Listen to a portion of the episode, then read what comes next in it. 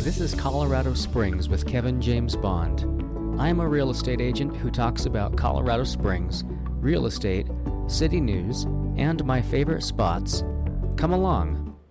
Hi, this is the news in Colorado Springs, according to me, and I, it's just because it's what I'm seeing, and I'm going to comment on it, and I'm going to try not to get political, but here we go. So, if you live in Colorado Springs, then you know, and if you don't, maybe you don't.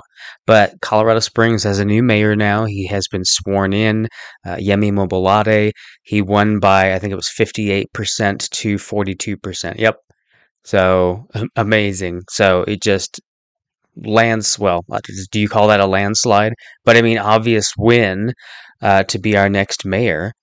Uh, so this is exciting. I mean the, the people have been very polarized and my initial thoughts on it were you had wayne williams who, and partisan nonpartisan didn't even come into it for me because that wasn't really the point of anything uh, with the candidates. They hadn't really brought that up. It was just fo- the focus was on the city's needs and the most uh, important needs being affordable housing and crime and water you know, conservation, uh, homelessness, things like that. Those were the issues that got addressed. And so when I, I, I, it's a bit harder to get into Republican and Democrat with that, I feel. But towards the end, when it was just Yemi and Wayne, was when it got to be a bit more, you know, uh, Wayne showed his cards a bit more, I guess, in his uh, attacks on Yemi, you know, saying, you know, Yemi is a socialist or a liberal or a Democrat and throwing around these terms uh, a bit loosely, I felt. But uh, hearing something about Yemi saying something about equitable outcomes, I suppose you could derive uh, something, uh, some opinion from that. Um, and then I felt that, and well, according to Yemi, he is uh, an independent, um, and then uh, conservatively or fiscally conservative. Uh, I'm not sure what that means quite yet, but we'll see. Um, so I felt when it came down to just the two of them, I said they both are, I think, fairly qualified. You know, Wayne obviously has the experience. Uh, Yemi is already, you know, he's has business experience and he has uh, a lot of connections uh, in the city. So you know, he has got uh, a good. Uh, you know, chance at you know succeeding. You know, being a a great mayor also. Uh, so it really, I think, came down to you know which one did you trust. You know, if you were worried about well, you know, they're being paid by or bought by developers. Well, yeah, uh, they they all were. Uh, well, you know, the the big ones, Yemi, Wayne, and Sally, they were all you know getting some amount of funding from uh, you know home developers or you know um, real estate companies or things like that. Uh, so when it came down to Yemi and Wayne, uh, well, both of them are. So uh, what do you want to do beyond that? It's just you know maybe whose personality do you like more? Who do you think has a a better vision for the city? This one you know about, I'm sure you've heard about, but it, it's back in my face again, and it's here in Colorado. Amazon delivery drivers in Colorado peed in bottles, pooped in bags, keep jobs, lawsuit says. So the reason I bring this up, not just because it's in Colorado, but because um, what I started doing because I felt bad for delivery drivers, we just started putting out. Uh, it's a little like a snack pack. So when they when people go and bring deliveries, uh, we've got water bottles, we've got chips, um, you know, nut options. Um, um, pens. I have a, I have some pens because I'm a real estate agent. So I, I it's like here's my, here's some pens. You know, here's a pad of paper and some pens if you want. And people have taken them. They they seem to enjoy them. Um, but just something to help people. And then you know, there's a water bottle too. Wink, wink. You know, because I'm just like, where are you gonna pee? I mean, this is ridiculously stupid.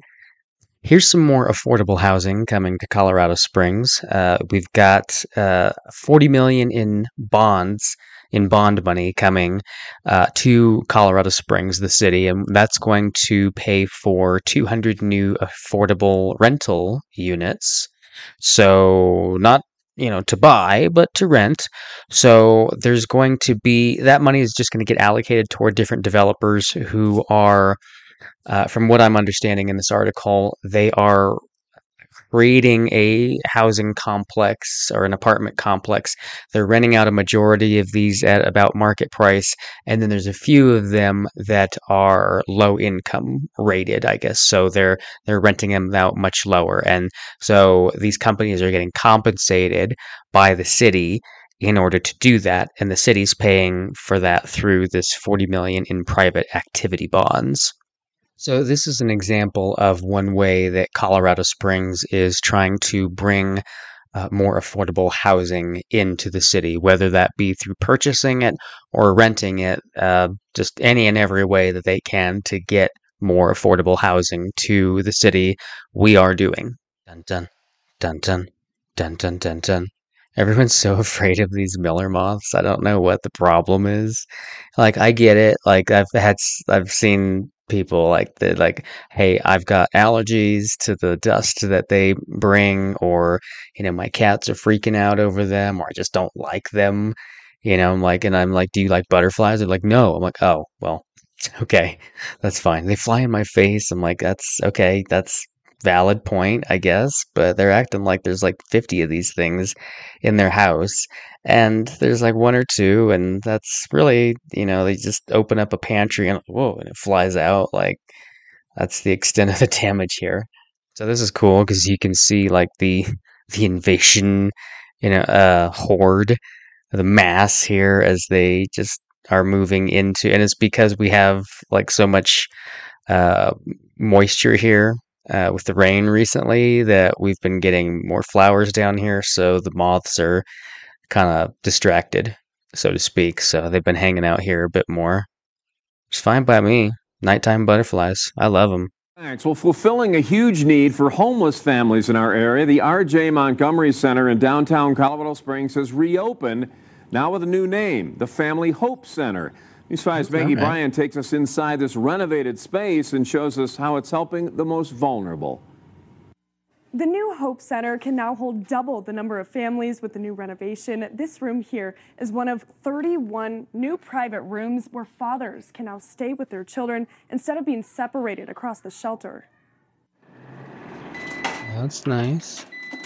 We got a another well we got a new homeless shelter upgraded or updated bigger homeless shelter. so if you're homeless in colorado springs uh, there are places to go. back to that point where it's like as long as it's not full. There two bills today both concerning property tax here in colorado. That's right. It's a hot topic as many coloradans are still getting over the sticker shock from last month when their property tax bill came in. KRDO News Channel 13's Riley Carroll is here to explain one of the bills that some say contains misleading language and goes against Colorado's Constitution. Yeah, Josh and Brandon, oh, very interesting. That bill was signed into law just a few moments ago. They're going to oh take your refunds away with Tabor. approved Revenue Change Act. It aims to reduce Coloradans' property taxes, but some think Governor Polis is hoping to move their money around rather than actually saving them any money. Governor yeah, Jared Polis that's pretty much what this is. Is, is yeah, sorry that your property taxes shot up. So if you want that to go proposal, away Colorado and be lessened, we're going to use any of your Tabor money refund that you would have gotten to just over four hundred dollars. However, some opponents, which uh, is not not necessarily opposed to. I just that that's let's just call it what it is the legislature and governor came up with an idea to basically slightly lower the increase of property taxes, um, but would ask you to start giving up more and more of your Tabor refund. And eventually, uh, your Tabor refund would totally go away. Michael Fields is the president of Advance so, Colorado. He says you want to vote for that? Serious legal violations too. Colorado's constitution does not allow for bills to deal with more than one subject. Field says this bill violates that, dealing with both property taxes and Tabor refunds. We think that it violates single subject, that we should mm, be asking so. about property tax relief, and in a separate measure, talking about Tabor money going to education or local governments. The ballot language is very misleading. It doesn't have any numbers in it. It doesn't talk about how this is coming from Tabor refunds.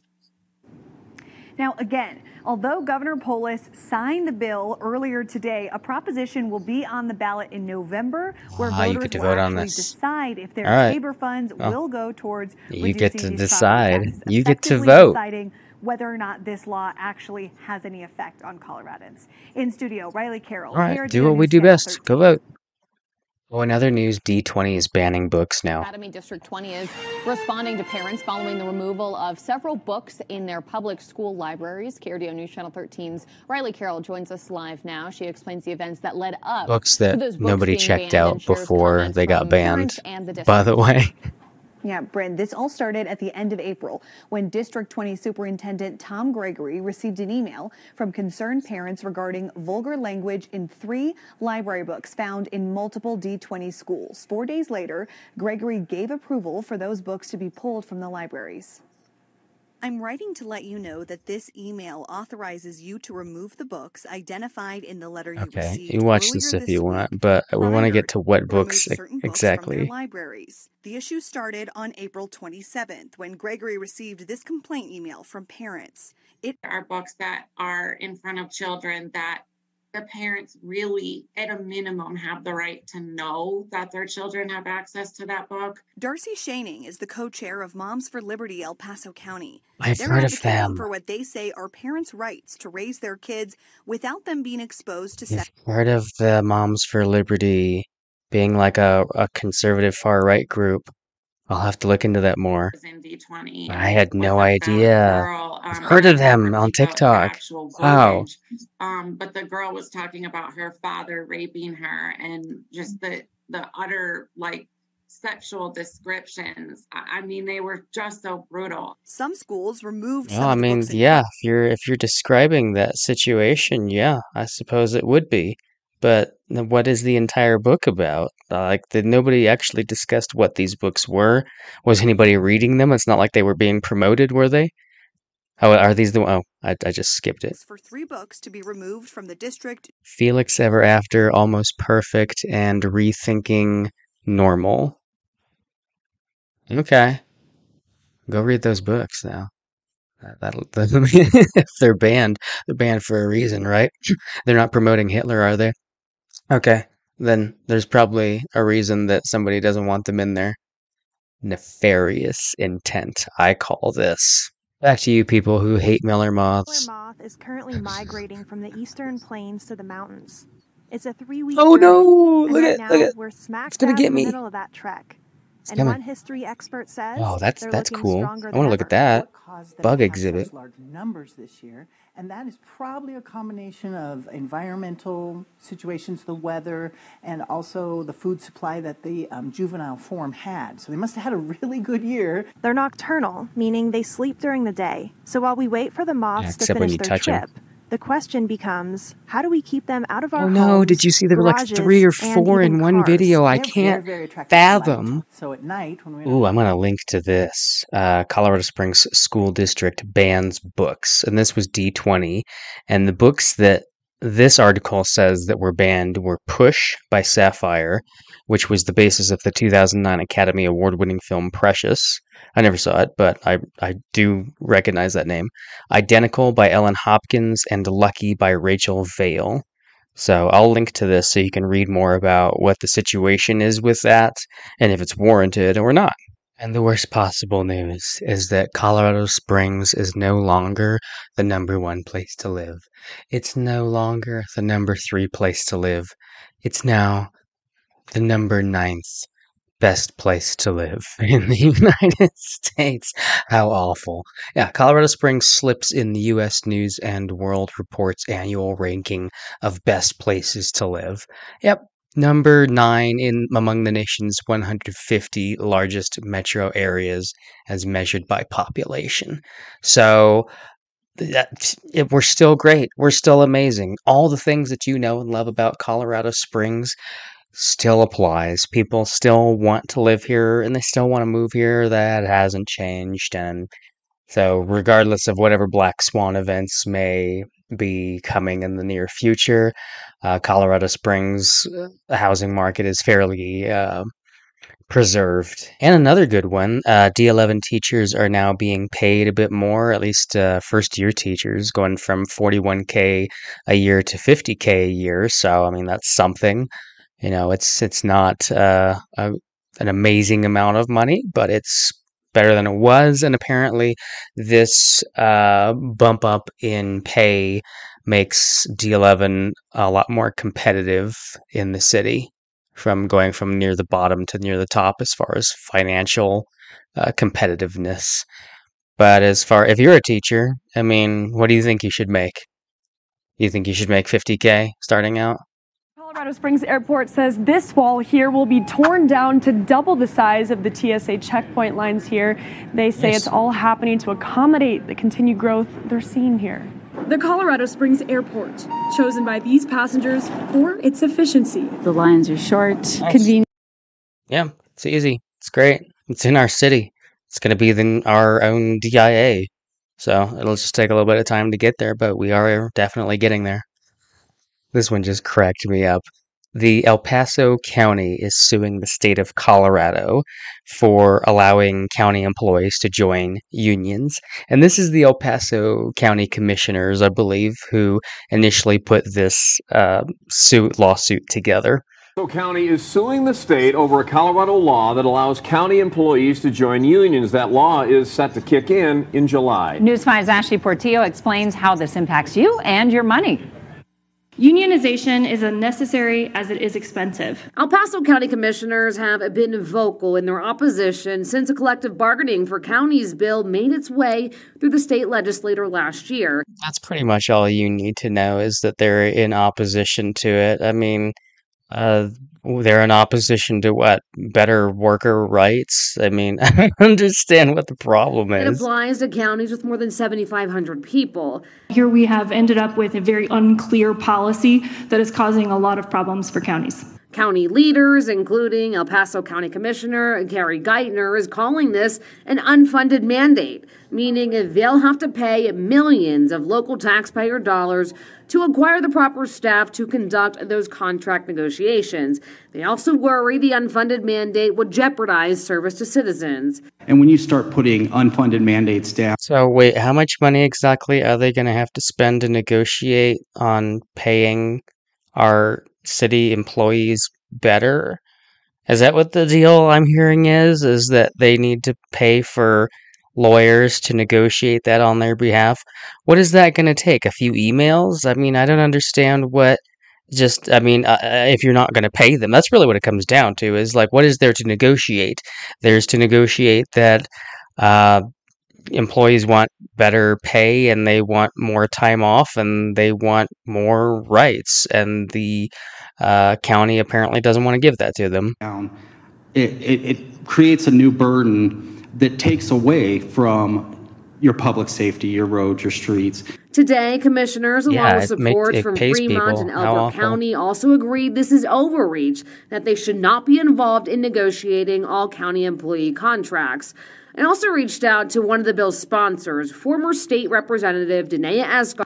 Wait, did you just hear that? They should not be involved in negotiating employees' contracts, how much they're getting paid. You're right. You should not be negotiating that. You should just have it be done.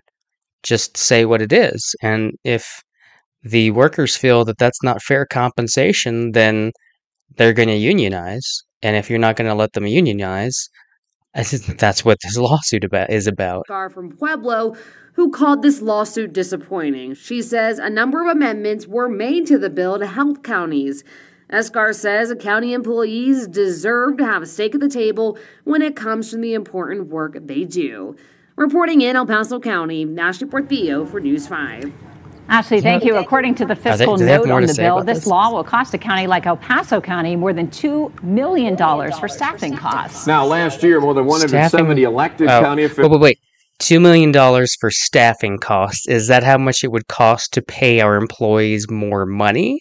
Or is that how much they're paying to negotiate with these employees on their pay? Officials from all across Colorado signed a letter asking the governor to veto that bill in 2019. Colorado voters, you may recall, also voted down a collective bargaining privileges that would have uh, kicked in for Colorado Springs firefighters. Oh. Well, for firefighters, I remember that one for firefighters. Um, that's a little bit different than the entire city. Interesting. What do you think?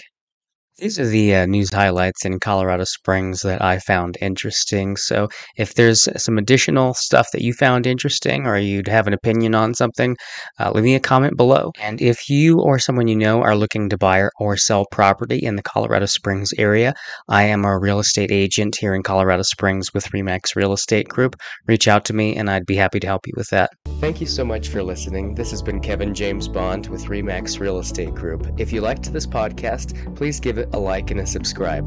Have a sunshine day.